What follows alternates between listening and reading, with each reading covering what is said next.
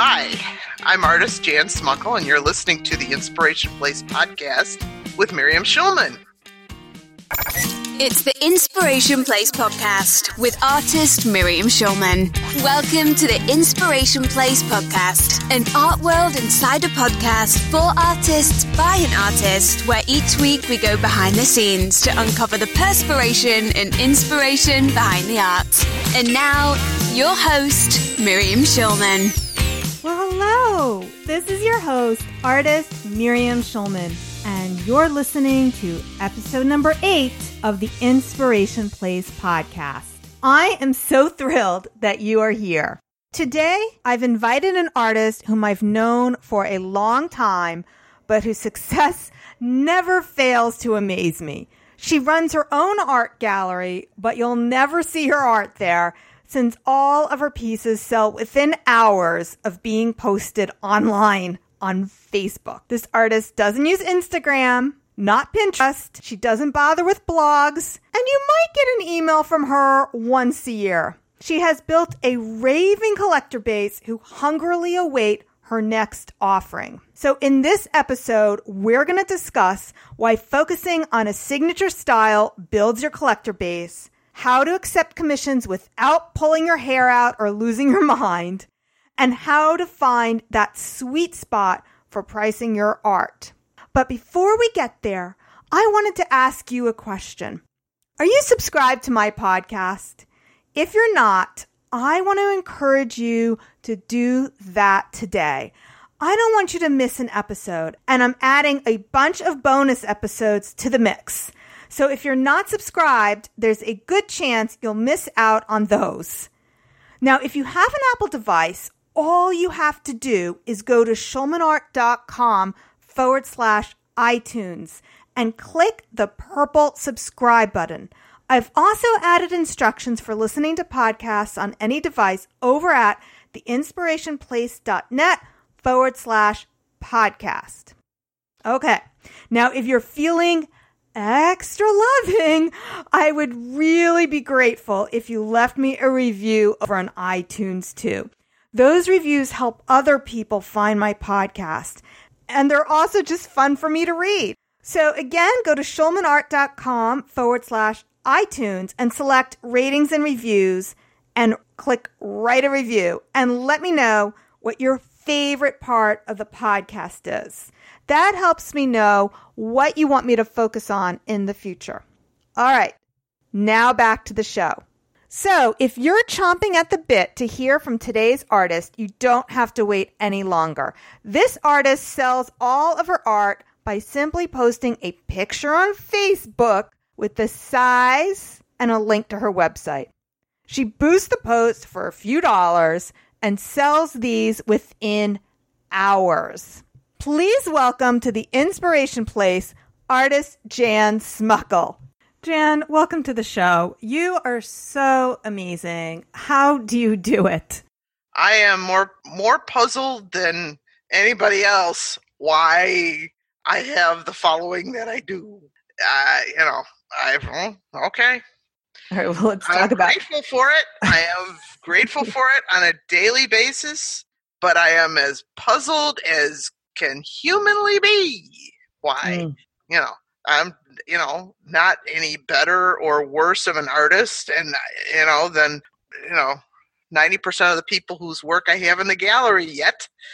The only thing I can think of is that what I what I do has a lot of contrast in it, which is kind of the antithesis of what tonalism is theoretically supposed to be. But a lot of people don't do that, and I, th- you know, maybe it's it's that that people react. I don't know. I have no clue. See, Jan, like I think the reason you're so successful is because you're willing to commit to this style. You're Okay. willing to commit to this genre. You know, you're willing to do another sunset painting.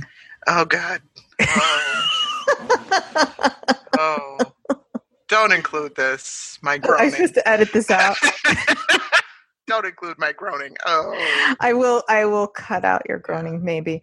Okay, so let's let's begin. As I'm working on the third, no, fourth moon painting in a row. Go ahead, yeah.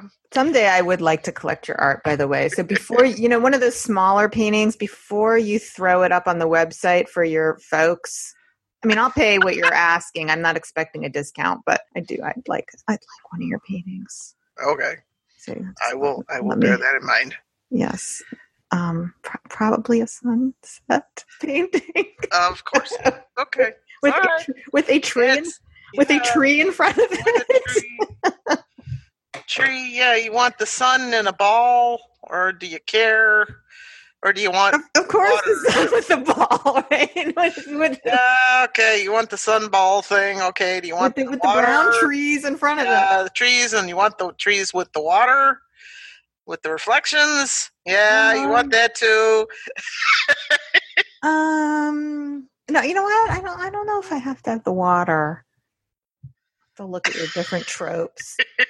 okay, so for our listeners who right. who are unfamiliar with your art, what is tonalism? Okay, tonalism is well st- style, I suppose, or genre of painting that was more or less, not completely, but more or less developed in the United States during the same time frame that Impressionism was happening over in Europe, although there was crossover with both.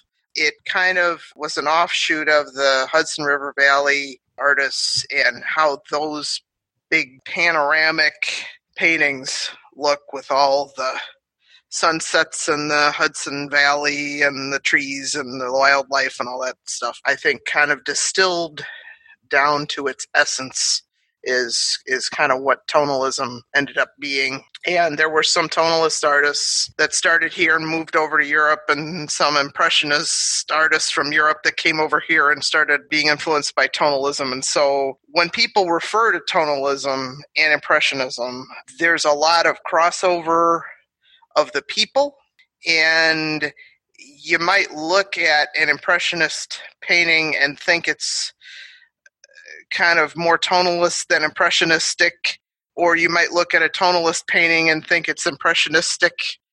It's kind of splitting hairs in a lot of ways but what the tonalist paintings focus on is the light and the sh- and the dark.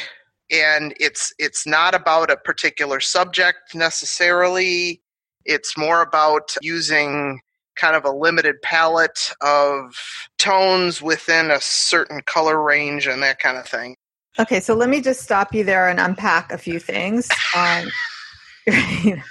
so the first thing, when I think of impressionists, and we'll talk about the the, the big ones, Monet, Mm, and and yes. then even even going beyond Monet, like Cezanne, people who are post impressionists, all those French impressionists, Ren- Renoir, Pissarro, they all painted with a very pastel color palette. Whereas your painting, and I don't know if this is true of just your painting or the tonalism, but you just said something very interesting there about the limited color palette. So your painting has more like an earth tone range to it.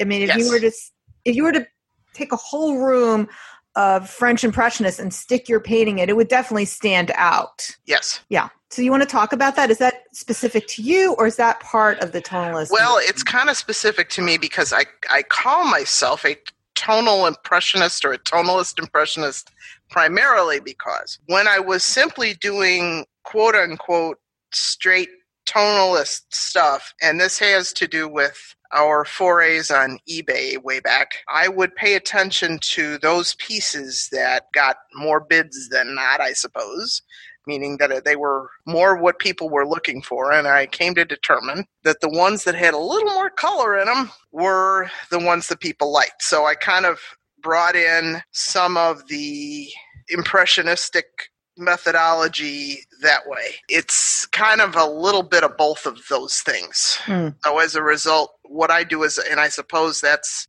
why you know I people like what I do, and and it has a tendency to kind of look a little bit like an illustration in some ways, sometimes, sometimes not. One of the most famous tonalists, though, I will say, just so people can kind of get an idea of what a tonalist painting, a real tonalist painting is, is Whistler's Mother. Oh. That is like the world's most famous tonalist painting. Uh, Whistler was a tonalist, and everything else he did, if you go look it up, it really reeks of tonalism. Hmm. and it was interesting seeing the movie that they did about that. anyway, What Um, movie is that? oh, I've forgotten the name of it. it. Whistler's Mother is definitely a tonalist painting. It, it's not actually called that. It's, I think, a study in black and gray or something. Mm. Yeah, well, Um, he definitely explored trying to find all the different shades of white. So that definitely goes with what you were talking about of Right, taking a very limited color palette and exploring what you can do. right. I think that also is what makes your gives your art such appeal is that because you're working in this earth tone with limited palette, it makes it very easy to incorporate into certain decorating styles. And one thing that you landed upon, uh, which i- which I, I see that's part of your whole branding is how well it fits into arts and crafts decorating Yeah. style. Well, that was not necessarily by design, Mm. but uh, oh, that's a whole other story. I could take credit for that, but I sh- I shouldn't. Um, Can you share the story? Because Oh, briefly. okay. Well, the reason why I started kind of working on the tonalist down the tonalist avenue, I suppose, is because I own an art gallery, and right before I opened, uh, it took me forever to figure everything out and get all the software and stuff. So as a result, I did buy some pieces off of eBay and from some artists online just to kind of have as filler on the walls so that, you know, I wasn't asking all of my friends who were really getting tired of waiting for me to open my gallery that it was taking too long. I didn't want them to think, okay, they're handing their work over to somebody who has no clue what they're doing. Eh, well, anyway, so one of the people's uh, work that I found was a fellow named Dennis Sheehan, and I bought, oh, I don't know, what, six or seven of his paintings. No, maybe eight. And I was amazed at watching people come in the door of the gallery and they would just stop and look at his work. And I thought, you know, okay. Uh, uh, Prior to that, I was really a colorist and I used huge brushes and painted impressionistically and the whole bit.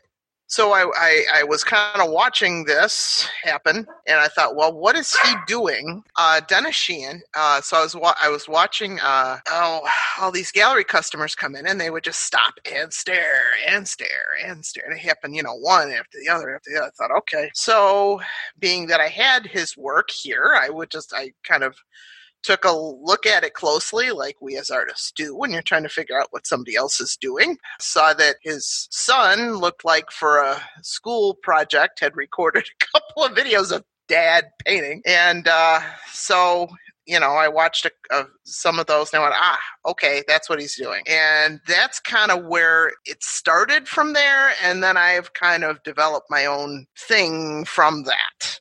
So he Uh, was basically an influence to the style you have now. Yeah, and it was simply because nice I was looking. Not that you yeah, and I copied- was not looking. that you copied no, I, no, and I don't. If you look Right. at if you look at what he does and what I do, it doesn't. Yeah. They don't sure. even look the same. But I'm it sure he was, doesn't have hundreds of boards on Pinterest named after him like No, either. no, he doesn't. Anyway, that's kind of. I bought the paintings from his wife, not directly from him, by the way. It was just one of these things where seeing person after person after person just kind of stop in their tracks and look at something. Um, how did that yeah. lead you to the to knowing this fits into the arts and crafts um, decorating style? okay, that has to do with the other story.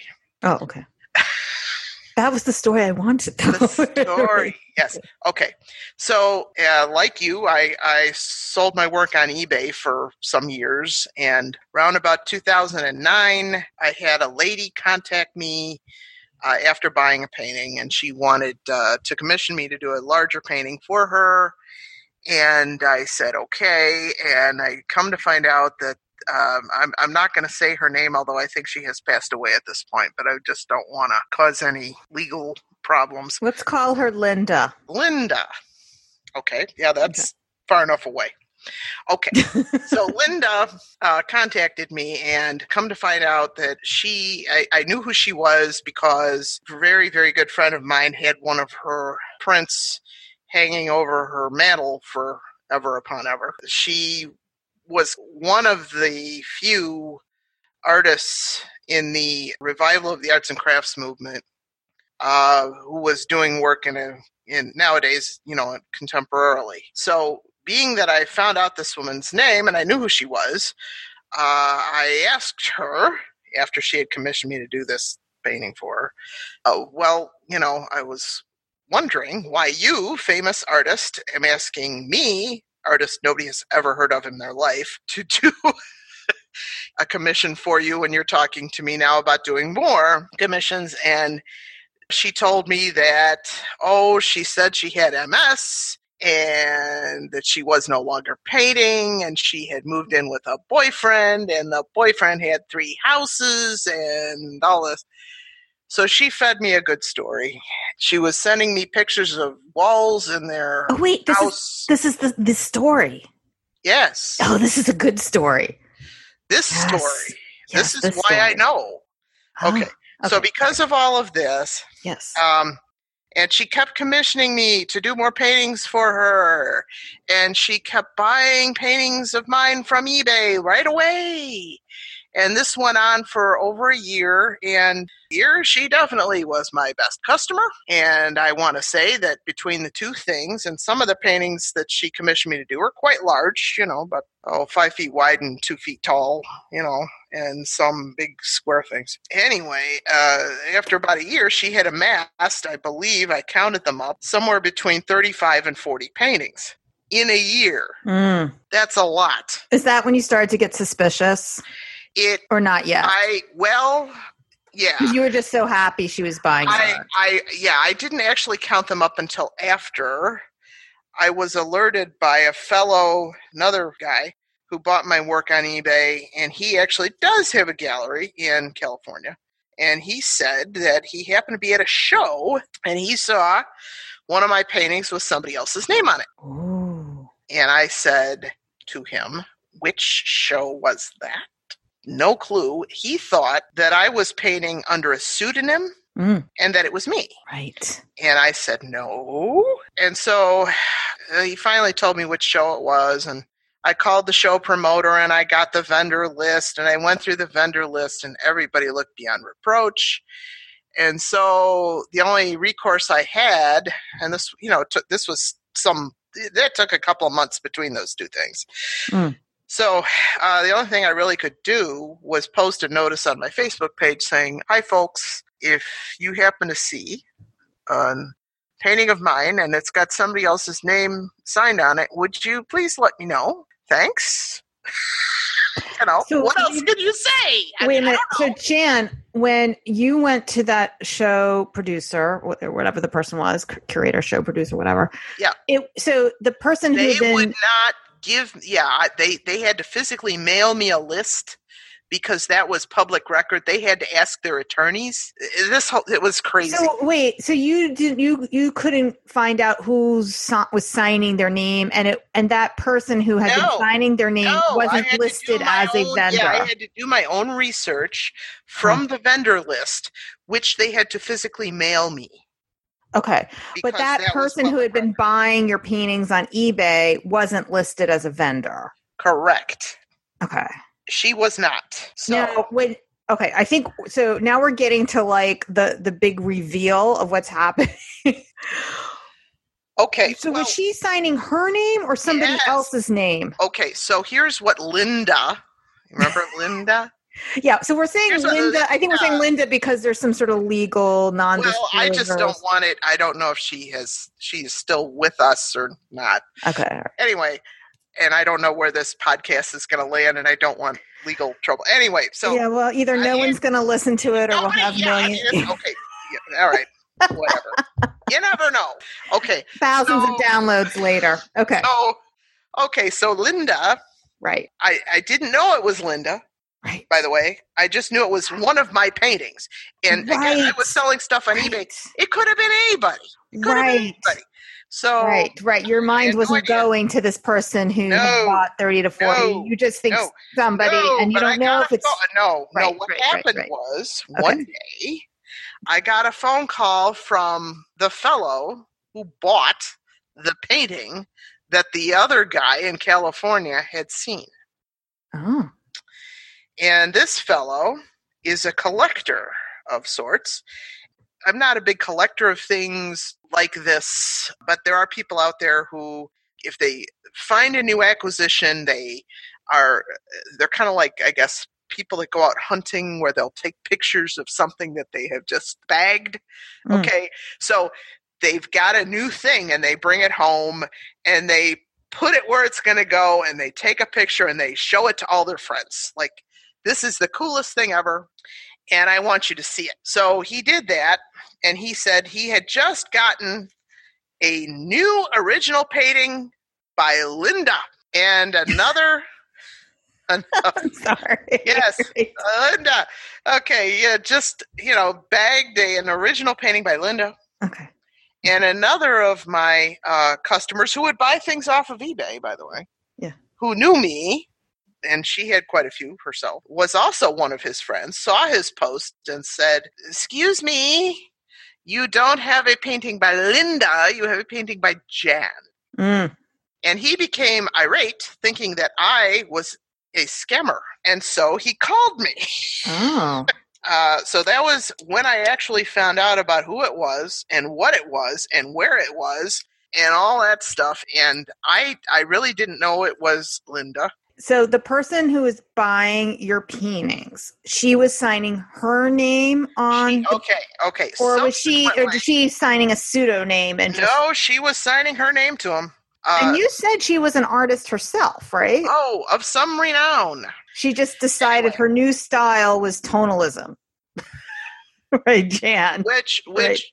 Yeah. And if you Wait, saw so what you- she was known for, it looks nothing, nothing, nothing, nothing like what I do. Nothing. No, you sign your name to the paintings, right? of So- course I did. So she would have to paint over your signature Oh, in like some took- color. Nope. Nope. Here's what she did. She Oh. took solvent Oh. and a paintbrush or a Q-tip or something, and she rubbed out my name Oh. in paint. And then in the wet paint, looks like she took like the back end of the brush or something, and she inscribed her name down to the down to the canvas where mine Wow. was. And I actually have two of these, three, two. Well, I know I have at least two of them here in my possession. So, So I, I I saw what Yeah. she did. Yeah. And she on the back of each painting, I would sign copyright Jan and a, the title and all that stuff. And she actually would take paint and paint over that Wow. and write her own different title and all this stuff. And she was sending these things out, believe it or not, with a certificate of authenticity Oh my god. for real. For Oh real. God. Anyway, yeah, with a little uh, a, a gold, uh, you know, seal and the whole bit. Yeah, This is was- like reverse reverse forgery. yes, exactly. Like most people would like make a painting, sign your name to it, right. right? this is like But see, she was the one who had the the fame. Mm. She was the one who had the fame. So you know, I and subsequently, you know, I looked at you know the work that she was known for, and turns out she was basically using an overhead projector and copying somebody else. It, it anyway. The gist of it is most of the people who had been buying my stuff on eBay, plus this fellow and this the, the, the fellow who became irate that called me about his quote unquote Linda painting that found out he wasn't. He basically kind of became my knight in shining armor Mm. and he went out of his way. God bless him. He went out of his way to help me kind of promote my own stuff and to blast Linda. How much? Okay, because I know other people have the same question. How much was she marking her stuff, your stuff up for? 10 times. wow. So did you raise your prices after that? Yes, but not all at once. Okay. Okay. I'm about now, eight years later, up to about what she was doing. Okay. So remember we, we talked about how I want to collect one of your paintings. how much how much is a 10 by how much is a 10 by 10 inch painting going to set me back? Well, it depends. Okay, uh, let me No, let me back up a little bit. Let me, let me back up a little bit. All right. Um, this has to do with the the, the whys and wherefores too. Okay. Well, yeah, we had to finish Uh, the Linda story anyway. Sold by a woodworker eh, who would go to shows, uh, and he was selling. He had a relationship with her prior with her work that she did prints of. After she had done her little magic trick on my paintings with you know writing her name on them and stuff, she would send them to him, and he would frame them and take them to shows. Okay Oh, and so then the that's what he had in his booth. okay. And uh, uh, but these shows are are particularly targeted toward the arts and crafts devotees. okay, and so they were framed with that style. Yes, yes. So that's why you started doing that. Well, it's why I started focusing on it. It isn't necessarily. It, Well, the- thank the you, to- Linda. The tonalist, yeah, the tonalist movement kind of, in some ways, kind of coincided Mm. with the arts and crafts movement. You know, so it all kind of happened about the same time. Dennis Sheehan, notwithstanding, Yeah. who I think is still with us. Because I have to say, so for people who aren't familiar with Jan's work, and I, I definitely encourage you to check it out, there'll be a link in the show notes to her website.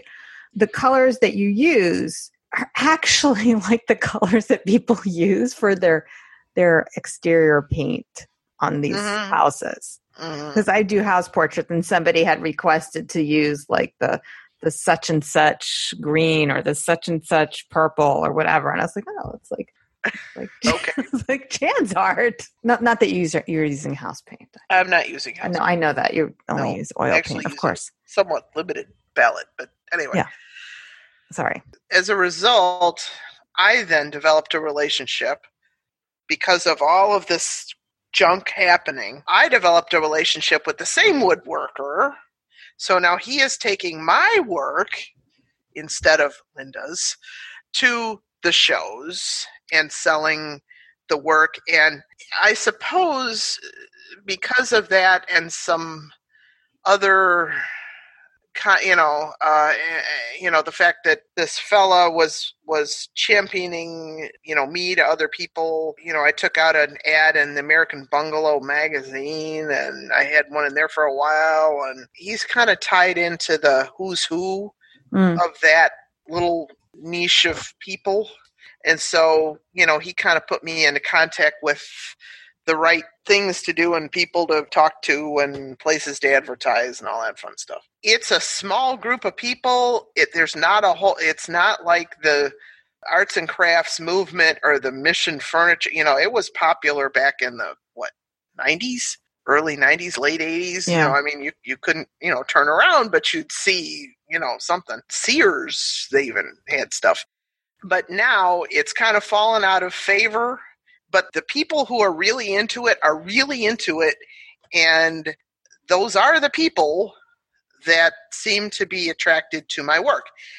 I don't know what to say other than that. I mean they're out Okay, there. So I- I can- guess that there aren't that many artists doing work in that vein. You are committed to a style, like I said before. yes. You are working in a niche. Yes. Where there are irrationally irrationally passionate collectors. yes So just like this guy was a collector who wants to brag to his community about what he has, they are also collecting a certain kind of furniture and a certain kind of pottery and a yeah certain these kind of house. the, these are the people that will pay you know four or five thousand dollars for a vase yeah Exactly. So you are working in a niche that is passionate about collecting. And then you are offering something that is going to make that their collection look better by putting the art over it. Right yeah now, what else is there out there like that? There probably are things. There are, but the thing that you have to understand, and this is harder for us as artists to understand, like we are good at visualizing, like, well, you could put anything over that over that vase and that table, and it just has to be the right colors. but you are closing the gap for them by showing the art and describing the art in the terms that make it obvious to them that this is the missing piece for their living room to complete and enhance what they've already been collecting. Yes. The other thing too is it became kind of a I'm a victim of my own success. This fella that would go to the shows, you know, with his frames, he'd sell all my paintings. When does that ever happen? That Only- never only- happens. Only you. That never happens. It doesn't happen. Okay? But yet, um, he may go back home to his shop with one or two, maybe, yeah. but he'll sell all of them. And it just blows my mind. Some, you know, sometimes I think because the, it, it, you know, this is the kind of thing, if you watch the Hallmark channel, that's where you see that. Okay? On Mhm. some Hallmark Christmas movie. so, right. The rest of us have like paintings stacked up in our yes. Okay. So here's the, here's, That's okay. what they talked about on a prior show is like what are what these other artists that we're all experimenting in different styles and now we have all this ex- ex- Okay, excess and I have. I have the opposite problem. I have nothing. we don't feel sorry for Nothing. you. I, I know. you know that, I- I- right? Uh, well, no, but it well, but in some ways that's bad because you know I do have people that call and say we'd like to come to your gallery and see some you know see your some of your work thinking Mm, like most normal people would. Right. oh let's go to let's go to her gallery. Surely she will have some of her work there that you know we might like one of those or we at least would like to see it. I have nothing. It's Well, you know what the solution is. Clone myself No, raise your prices. You have to raise your prices. And Obviously, if you're selling out, then your prices are still too low. well it's also something where i know kind of where the bread and butter price point is you know for stuff and i'm about there i don't want to push it i do, i'm not in the leagues of big Are city you galleries sure? I mean, are yeah sure- i'm not i'm not sure that's not a limiting belief? Because no it's not because i i out. would rather no because i don't want to limit myself to hedge fund guys you know Yeah. I would like, you know, if a hedge fund guy or hedge fund woman, not being politically incorrect there, uh, wants one of my pieces, that's fine. Okay. In fact, I'm working on one for one right now. But uh, I also, somebody really wants to pull the scratch together to be able to buy one of my paintings, and they're a teacher or something, you know, and they want to save up for a small piece or something. I want them to be able to do that, Mm. you know, because it's something where they have looked at my work forever and they're like, oh, I would, okay, well, I would like you to be able to do it. I don't want to, you know, price myself out of in the stratosphere here either. And I do okay. It's just, it's a time thing. Mm. But uh, anyway, but what I end up doing mostly is I have people contact me through my website to do what I call a commission, but isn't really a commission.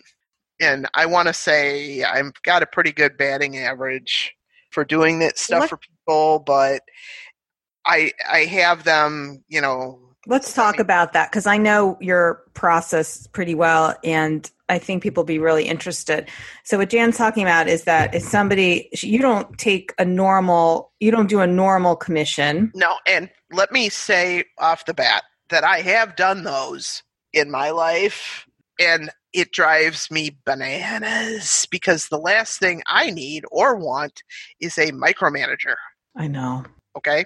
And that is the one thing that people, uh, uh, that artists complain about. You know, they like the thought of the commission thing and getting some money up front and all that, but then, you know, inevitably you're going to run into Match my paint color. nitpicking Nancy or or or or nitpicking Nathan, who wants you to well, can you move this over a little bit, or can that be bigger, or well, can we change the color on that? You know, that just drives me nuts because Yeah. it, it's like it's not done. You're looking at it not done. And why don't I show it to you when it's done and I'll bet you'll like it? That's what you're thinking. That's what I thought. And so what I did, and because I ha- I have the opposite problem from what most people have, I've told people, I've told uh, prospective commission folks that I'm happy to do a painting for them, but I have them go on my website or Facebook or Etsy uh, and pull a dozen images of mine that they like, and I don't care why they like them. I don't care if the subject matter is the same as the thing they're looking for. What they pull kind of tells me there's going to be kind of some common threads through all of those, whether they're very detailed, whether, for example, like if it's a sunset, whether or not they want the ball, the sun ball. or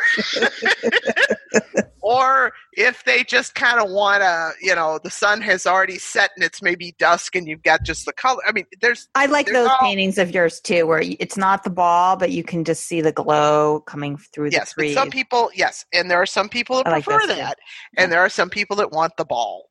Okay, so eh, you know the ball, it's kind of like, all right, that's a compositional element issue, and you're like, okay, well, where, wherever it is that that thing lands, that's the center of interest. So you got to work around. It. Anyway, I also like your moon paintings. well, thank you. I just that's wanted the to put that thing, out there. by the way. Right. Yeah, same.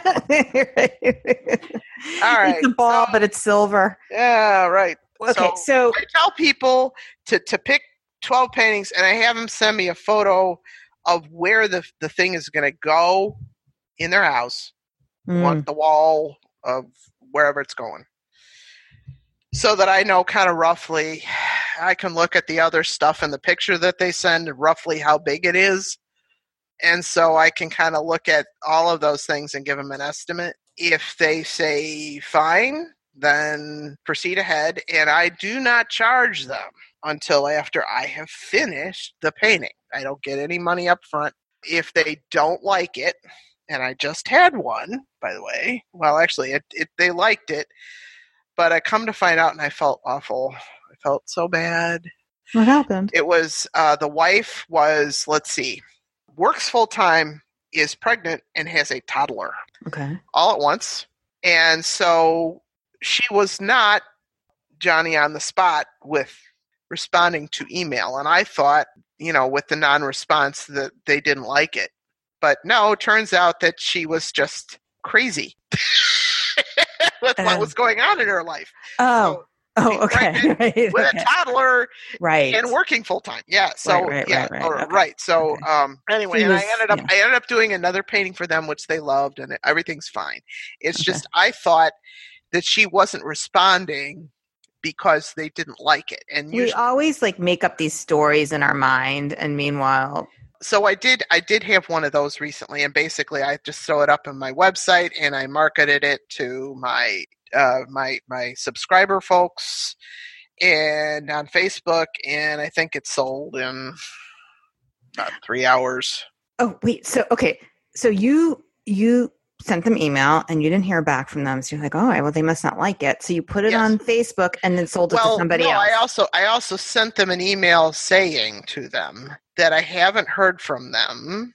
I sent them actually a couple. Hadn't Oh, heard okay. from them, and that generally my experience has been that when people don't respond, there's a problem, and it's okay. You know, I tell people it's okay. You can walk away. I can walk away. It's all right because you haven't paid me any money. right, right, So uh, right, because there's no contract, no there nothing. is no contract. right, not even a handshake. None. Right, it's just Right. an email. Well, Yeah. there's a verbal agreement, but right, right, okay, So okay. So you sold that one, Sold and they that came one back to you somebody and said, "No, no, we we still we really it." liked it. Yes. Oh, Uh, no. okay. so, uh, well, anyway, Do you mind then then, I- painting the same thing again, or what happened? I actually didn't. I didn't. Uh, Mm, because part of what I was hearing initially from them, why I thought they didn't like it, was I had mocked up something on the wall for them, and I used one of my old paintings and I mocked it up in Photoshop. And she gushed over it.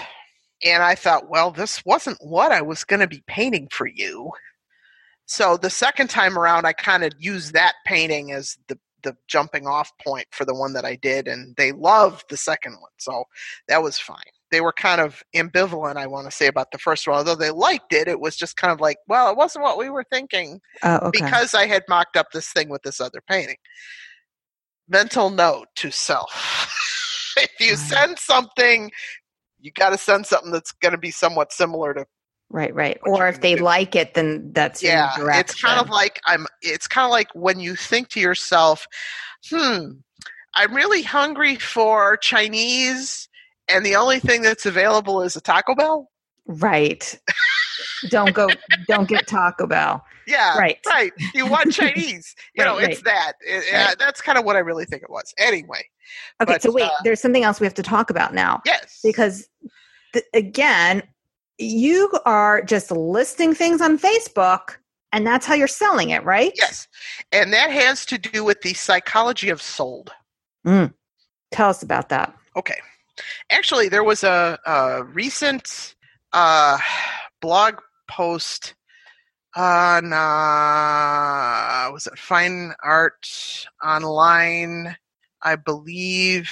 All right, while you're looking that up, I'm going to look up how many Facebook followers you have because Well, amazing to me is that you're even able to do this with with a small following, a small but like the concept is the psychology of of sold because it's the same thing if you go to the store and you have a selection of things available to you that's the same product and one of them is all sold out.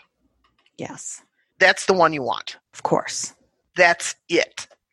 Yeah. that's it. There's no other and why is that? Oh everybody else got one. Why didn't i? Eh, i don't know Yeah. if that's the the if it's the you're feeling left out FOMO. and you yes and that's all it is I go crazy over things that are limited edition. like, uh, uh, you know, it- it- like if, if Chanel if Chanel sends an email and tells me this lipstick is limited edition, I will buy it. Because there's only so many of them Yeah, and also because it's the only Chanel I can afford is the lipstick. well, uh, you know, like that's the, the other the other piece of it Sure. too. sure but yeah i really think that that's kind of what it is i have a whole lot you know because i sold stuff on ebay like you i have a lot of images that i can throw up on the website to show people paintings that i have done that they can look at Mm. and I think that there is a great deal of value to that. Uh, don't I, I would never recommend that an artist simply have on the website what is currently available or available now, because you got to put all the other stuff on there too, and you put it all together kind of in a. If you really feel so inclined and want to go get a cup of coffee and go through all this junk, Yeah. but I do think it's important. So I have a lot of that on my website. You know, So people section. come to your website and they see everything sold out. it all is. Yeah. the problem is is and i would move everything over to a sold folder Mm. except remember the whole linda thing Yeah. okay back to the fella who was trying to help me he decided back when you know he decided he discovered pinterest some years back and so he decided to make up because he's also again one of these collector fellas. So he made up a couple of a couple three pages and one had arts and crafts uh, uh, furniture and decor and homes and that sort of thing and one had pottery. And then he decided he would really kind of do me a solid and he made one up that just had my work he did he didn't tell me he was doing it Yeah. Now, okay. So we're going to pause here because I want to look up how many Pinterest boards there are i dedicated. lost track once it hit a 100 There's a wait. So you know, there's over a hundred. Oh, there's Pinterest over 100, boards. yeah. Not not pins, just so people understand. But boards but boards. People have boards dedicated to you. yes Yes. Okay. It's So that blows It's- my mind. yes, by the way. it's Okay. well yes it's frankly it's a little creepy but um No, it's not it's creepy. flattering, It's not. but it's a little creepy um, creepy. anyway, It's like Uh, having a Chanel board. I guess so. Okay, it's. I make it sound like I like Chanel. I. I only have their lipstick. Flattering, but it's kind of like. Okay. Ah! Okay. All right, so- and then I also want to tell people. well, he so started this, Yes. and because he is again one of these fellows in the know, so he's kind of a taste maker in that little niche, yeah, right? right. And because he is a tastemaker, he had people following his Pinterest things, and much like the Lady Clairol television ad, you know, and they told two friends, and so on and so on, and so Mm. that's kind of so how he was an influencer. So Yes. it's not just that he threw up a, a Pinterest board and he no, is he some is an nobody in influencer. Yes, he, he's he an actually like his Yes, opinion, correct. Right, He like was an the, like a Martha Stewart of the arts and crafts movement. Well, not Not quite exactly. like that, but Oh, okay. anyway. It's, All right, I'm trying to come he up with an an Yeah, he's influencer, an okay. he's an influencer. Okay. You know, and again, we're talking about a very small group of people. Yeah, well, that's what's so amazing. That's what's so amazing because there's all these blog posts and marketers all trying to teach people how to build their following. And you just post things on Facebook to your Facebook fan page to 4,000 followers. Yeah. That's all it is. It's 4,000 not that not to diminish that. For a lot of people I know that's a 4,000 is a lot, but most people would think you need 10 or 20 or 50,000 to have the kind of results that you have. no. And you have 4,000 and everything sells. Yes. It's amazing. Okay. It ha- it it helps to have, you know, as you pointed out, uh targeted I don't, I don't want to say targeted or to, to be appreciated by a niche of people Yes. who are passionate about yes. this. Yes. that I really think is a key point. It's not Yeah. But sales I'm sales in- too, because Well, it's like yes. they have learned that if they don't pounce, that it's going to go in a couple It's of gone. hours. right, Right. Yeah. pretty much. So, uh, yeah, passionate people are are that's who I have tapped into, and that's awesome. Yeah, and then I know I people are didn't- I didn't start out to do this, although I knew from my fr- remember the Linda thing. yeah right. my friend who had the Linda the Linda print over her mantle, she is a passionate person about this topic. So and she lives in a bungalow. And so I kind of knew already that those people were out there just by knowing her, although she's her own thing, but it, just by knowing her, I kind of knew that those people were out there. So Mm. I gotta think that there are other topics or loves or Well, well, interests definitely. like because, that that you could tap into. Like our friend know. Heidi Shalas only paints cats. Okay, that's a that's a and That's- that's, you know sometimes she deviates but she definitely has like the cornered has a little corner of the art market that likes her cat paintings right. Yeah.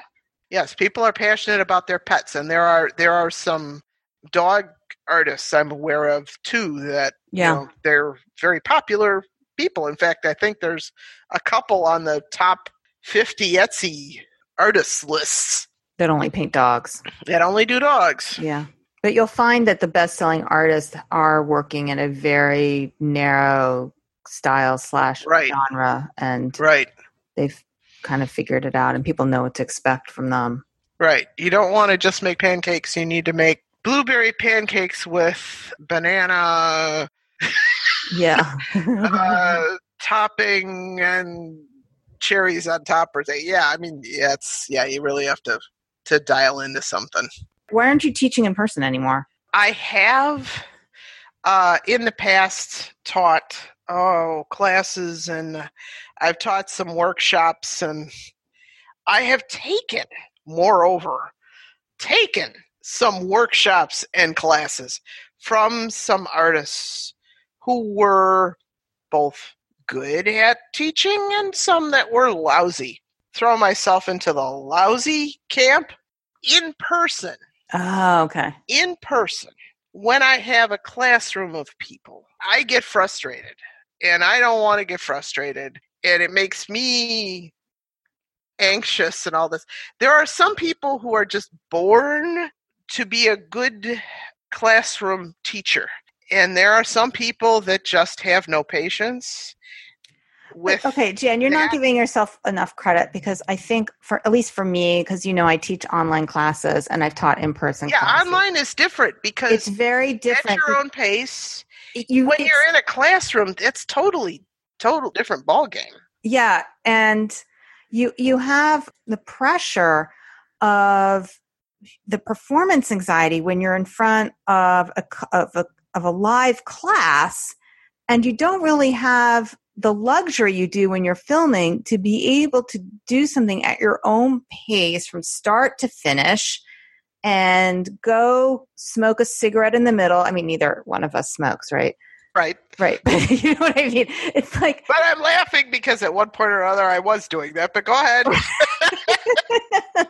Although I did take a Charles Reid workshop once where he he did he would take frequent breaks to go smoke his cigarettes. but uh,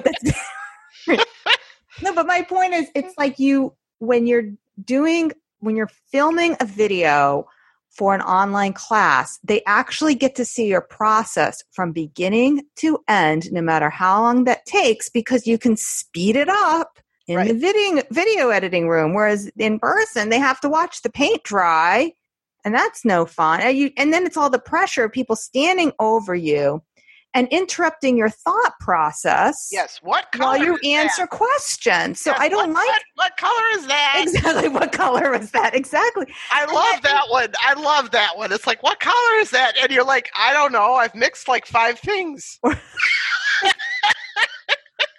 What I actually do now is I had my studio assistant print out all my different color names. And as I'm painting, I put those cards next to me so that I don't have to remember what the paint color was. It just, you know, I'm there. Do you know what I'm saying? Like if it's yes. cobalt blue, I have like a little card that says cobalt blue and I put, just put it next to my paintings so people can see that.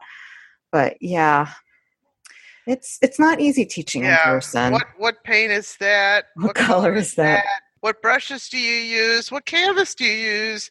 What you know? And they can't even okay, see anyway. Like what? Okay, here's yeah. the and, and I I want to I want to say this one thing.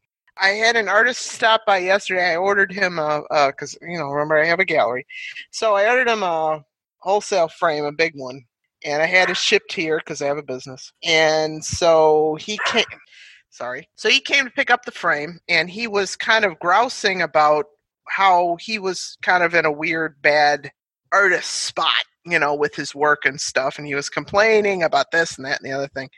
And he says, I went and I bought the most expensive brushes and I used, I thought to, you know, upgrade from buying Gamblin oil paint, which is no slouch. That's what I use, you know, using this and that. And I'm uh, use marble dust and do all. And he's talking about doing all this stuff, and I looked at him and I said,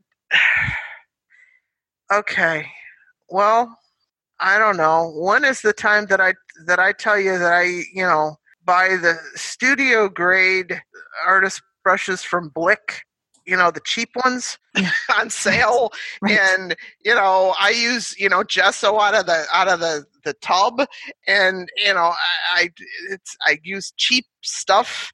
It has nothing to do it has very little to do with the materials that you've purchased what is going to end up on your canvas it has to do with the person who is manipulating it True, true, but also wait. So I want to just address this because this is important. What we're talking about.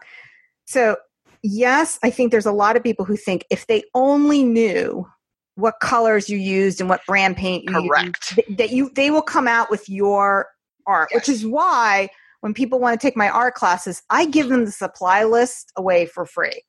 Like here you go, you can you can take it. Yep. But at the same time, I also have found that what you're saying is true about it doesn't matter, but only to a certain degree, because it's kind of like baking, where you're going to take spoiled stuff. You're not okay. going to, you know, you're making dinner. You want to start with some fresh ingredients. So it's not like, okay.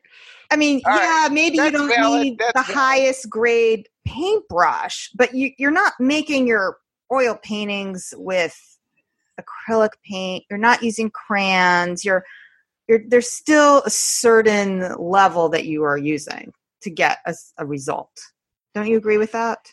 Uh, or no? Because I find that the, the with To a- with watercolor with watercolor paint, I can completely t- tell just by looking at a photograph of a student art what kind of paper they've used. If they've used the cheap stuff or the good stuff. okay. And having done watercolors, to some extent, yes. But there's also some boffo things that have just been done on illustration board. True. you know, But it's like the other end of the spectrums where you're talking about like I don't Yeah. think it's going to matter whether you used a linen canvas. no, Right. Right. no, Right. no, and it doesn't matter whether you use the, the to me that you use the the gesso out of the tub or you want to hand make your your rabbit skin glue with the little and you got the, Right. the the double boiler going there next to your canvas and then it cut with the marble dust. Oy stretch your own canvas. Oh well, no, I do that regularly. Do you? Like, oh yeah, I've got and oh I'm impressed. Uh, I am. I, I do because I get oddball sizes requests from people. Mm, And I have found that the very best place, this is just kind of a helpful hint, very best place to get stretcher bars of odd sizes that is uh, are are stable enough uh, at you know if you're going to do something sizable that are stable enough to do large canvases they come from canada and there's only one place to get them and it is called upper canada stretchers and i mean you can you can get and you know i have we have used the genie canvases and those are great but they're usually too thick to put in a frame right. um, these are thinner and wider, so they they're they're great for that purpose. We Okay, all so- hope that the tariff situation doesn't get any worse. All right. Uh, anyway, but that's the place to get them. Upper Canada stretchers, All right. I'll make sure and they are link. awesome, and they're not expensive, and you can get them made any size you need. I mean, you know, if you need them, you know, to an eighth of an inch for some goofy reason, you got an old antique frame, they will make them for you. No more, doesn't cost a whole lot more at all. It's terrific. Anyway, but back to the, you know, knowing precisely exactly what I use and have I ever used this or that. It's more along the lines of uh, you know when you when you watch an artist do what they do it's a whole lot less of where they got what they what they got or what specifically they're using and and more pay more attention to how they're moving their hands and Well, that that's know. where you hit the nail on the head. It's it's not what they're doing; it's how they're doing it. Thank you. anyway Thank you, Jan. We learned so much today. I'm so happy that you joined me. And by the way, if you want to learn more about Jan's art or sign up for her tonalism class, which is only offered at the Inspiration Place, you can go to schulmanart.com slash tonalism and we will send you information about Jan's art and also put you on the wait list for when registration opens for her class again. So, Jan, thank you again so much for being part of this podcast. Do you have any last thoughts for our listeners? there's no magic bullet to being an artist Mm, it's putting in the time wow. just keep doing it keep doing it keep doing it and if it's something where you don't like what you started and you're fighting with it throw it away start another one it's just art That's Okay. great. That's really good advice. Thanks so much for joining me today, Jan. thank you miriam it was a lot of fun and i hope uh, people learned a few things that they didn't know All right, so there you have it. Don't forget, you can sign up to learn more about tonalism by going to schulmanart.com forward slash tonalism. And if you want to see Jan's art, go to schulmanart.com forward slash eight. And you can get that link or anything else we discussed in this podcast. So once again, thanks for listening. If you found this episode valuable, please subscribe to the Inspiration Place on iTunes or wherever you get your podcasts so you don't miss any future episodes. Next week, I'm chatting with artist Tara Reed about how she works with an art agent and what's trending now in art. So that's it for now. Have an amazing and inspirational day. Thank you for listening to the Inspiration Place podcast. Connect with us on Facebook at facebook.com slash schulmanart, on Instagram at schulmanart, and of course on schulmanart.com.